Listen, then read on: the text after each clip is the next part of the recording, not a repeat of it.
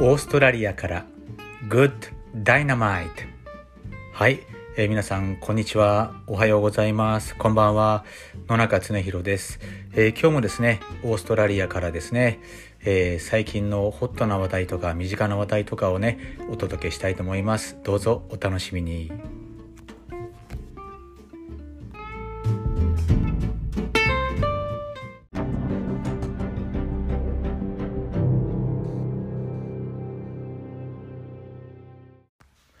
はい、えー、前回お伝えしたようにですね、えー、ブリスベンは突然、えー、金曜日の夜から3日間ロックダウンが宣言されました。もうその時はですね、事前に全くニュースもなかったもので、本当にね、いきなりの朝のロックダウン宣言だったので、本当にびっくりしました。そのせいで大勢の人がスーパーマーケットに駆け込んでですね、え、またトイレットペーパーがなくなったりしました。はい。えそんな状況だったんですけども、幸い、え今晩、え6時、あと15分ぐらいですね、えで、え無事にですね、ロックダウンが解除されることになりました。というのはですね、この3日間、えこの政府のね、宣言を受けてですね、非常に大勢の方が、えー、まあ、検査を受けたんですけども、えー、新しい感染者がゼロだったというね、その結論を受けて、えー、政府も安心してですね、え、今回のロックダウンを解除ということになりました。はい。まあ、そうは言ってもですね、今後、えー、10日以上ですね、えー、私たちは常にマスクを持ち歩かなければいけないと言われました。はい。えー、外に出るときはあ、マスクを持ち歩いてですね、まあ、スーパーマーケットとか、公の場でですね、ソーシャルディスタンスが保たれにくい場所では必ずマスクをするように言われました。はい。えそんな感じで、とりあえずですね、今回はほっとしました。えなんとなくですね、また日常が少しずつ戻ってくるかなという感じでございます。はい。それにしても今回強く感じたのはですね、はい。クイーンズランド政府のですね、決断の速さですね。はい。そして、えー、人々の全面協力という感じでした。はい。つまり何何かというと、やっぱりこの、たった一人ですね。たった一人イギリスの新型というかな一種のですね、えー、コロナウイルスが、まあ、ブリスベンの滞在の人から見つかったというだけでもう即座にですねロックダウンするって決断をしてそれを実行したというねこの素早さすごかったですね。はい。たった一人でもそれくらいの用心をしてですね、すぐに行動に移す。そしてその強い決断がですね、え市民を動かしたとも言えると思います。はい。そして街に、えー、行くことはですね、まあ、基本的にマスクをしながらですけども、必要最小限度の、必要最小限度の、まあ、食料とか、えー、まあ、治療とかね、そういったことだったら出かけられたんですけども、えーまあ、ロックダウン解除直前にですね、マスクをしながら車を運転した時にですね、周りを見たらですね、全員一人残らずですね、マスクしてたんですね。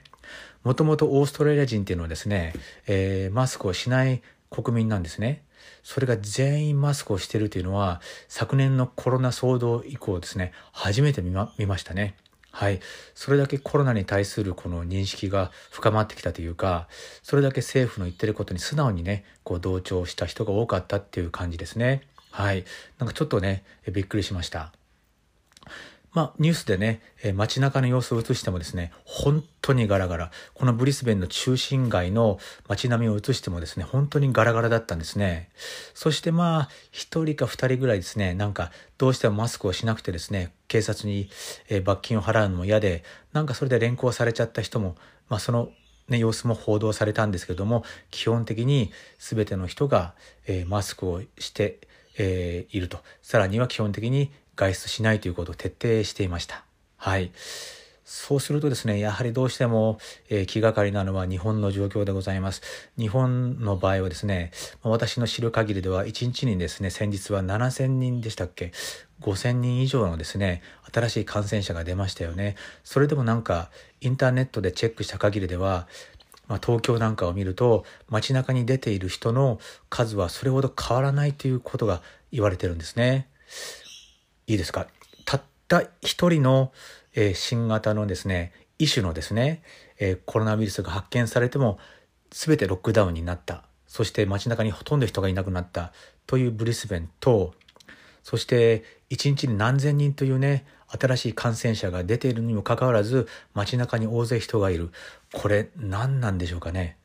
まあ、文化の違いとか一言では言えないと思うんですけども、やはりこういうことは先手必勝というか、早めの行動、そしてもう決断というか、それが必要になってくると思うんですよね。それを許さない状況もあると思うんですけども、今回私が学んだのはですね、やっぱりこのコロナウイルスに関して言ったらですね、もう即断即決、短期で集中してとことん徹底してやるっていうことですね。この重要さを学びました。はい。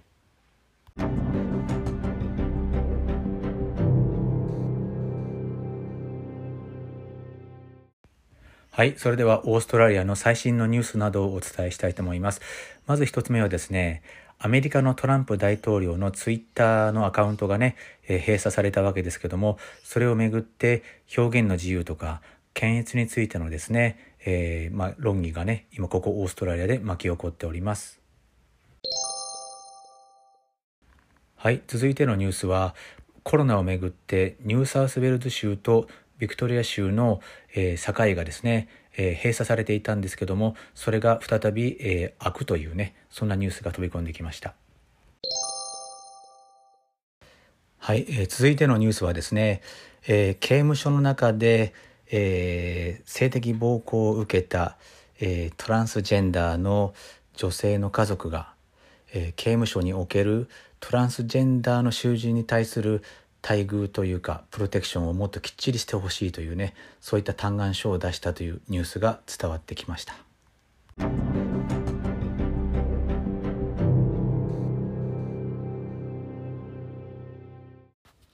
はい、えー、今日はですね、えー、ちょっとですね、まあ、先ほどトランスジェンダーについてのニュースがありましたので、えー、それについての、えー、ことをですね、えー、語ってみたいと思います。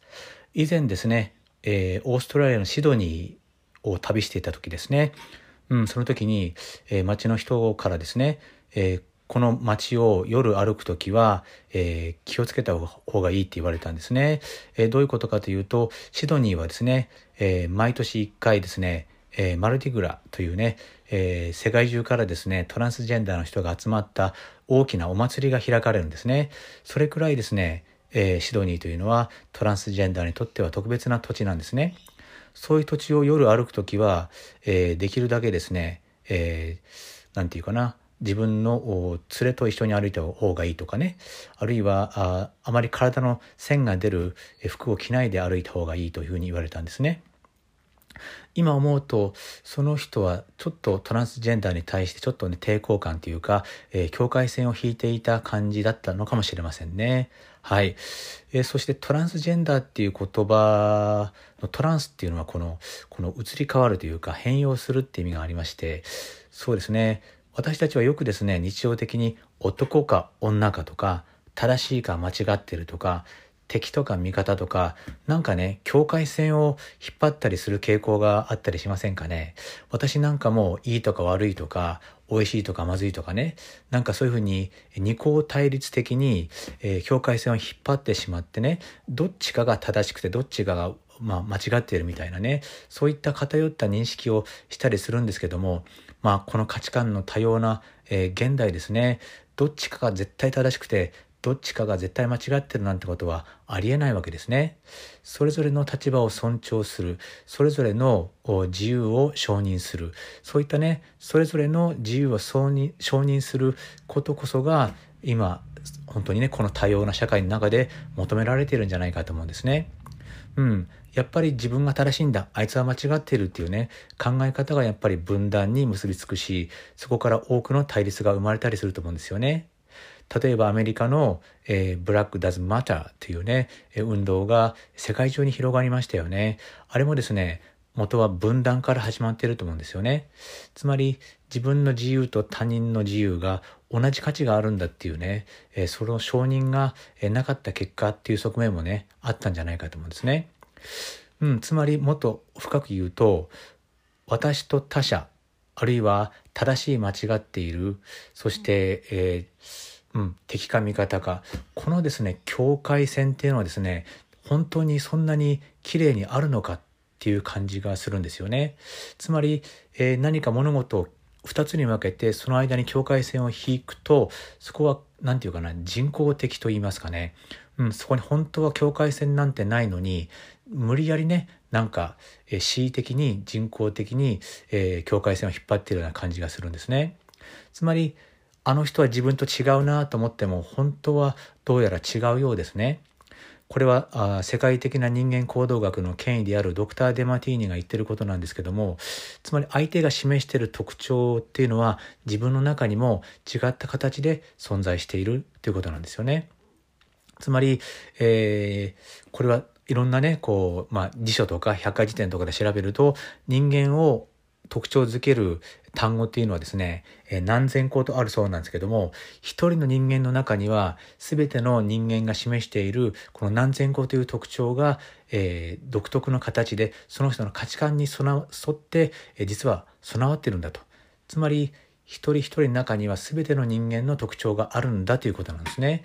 だからね、やっぱり自分と他者が違うんだっていうふうにね、線を引っ張ってしまうのはいかにも表面的で、実際とは違うってことがね、本当に分かってくるわけですね。はい、えー、今日はですね、トランスジェンダーということをきっかけにしてですね、実は、えー、境界線というのはないんじゃないか。やっぱりそのことを前提にしてですね、お互いの自由を承認する社会、えー、そういった社会をね、えー、作っていくべきではないか、そんなことを考えました。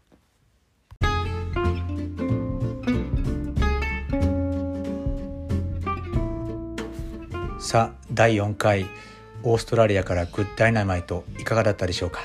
え今回は、えブリスベンのロックダウンの解除とかですね。あるいはですねはいあのトランスジェンダーの話題などをお届けしました。はい、えー、ここオーストラリアに来てからですねもうすでに、えー、20年以上の時が流れてるわけですけどもやはりですね私たちはえー、一人一人違ってはいますけども同時につながっているんだっていうことをですね本当にこの分断が進むこの時代にですねつくづく感じています。はい、この番組が、えー、何らかのねきっかけになってよりね人生をより豊かでつながりを感じられるそんな番組の一つになったらいいなと思っています。はい。それでは本日もお聴きいただきまして本当にありがとうございました。また次回お会いできることを楽しみにしております。オーストラリアより愛と感謝を込めて野中恒弘でした。ありがとうございました。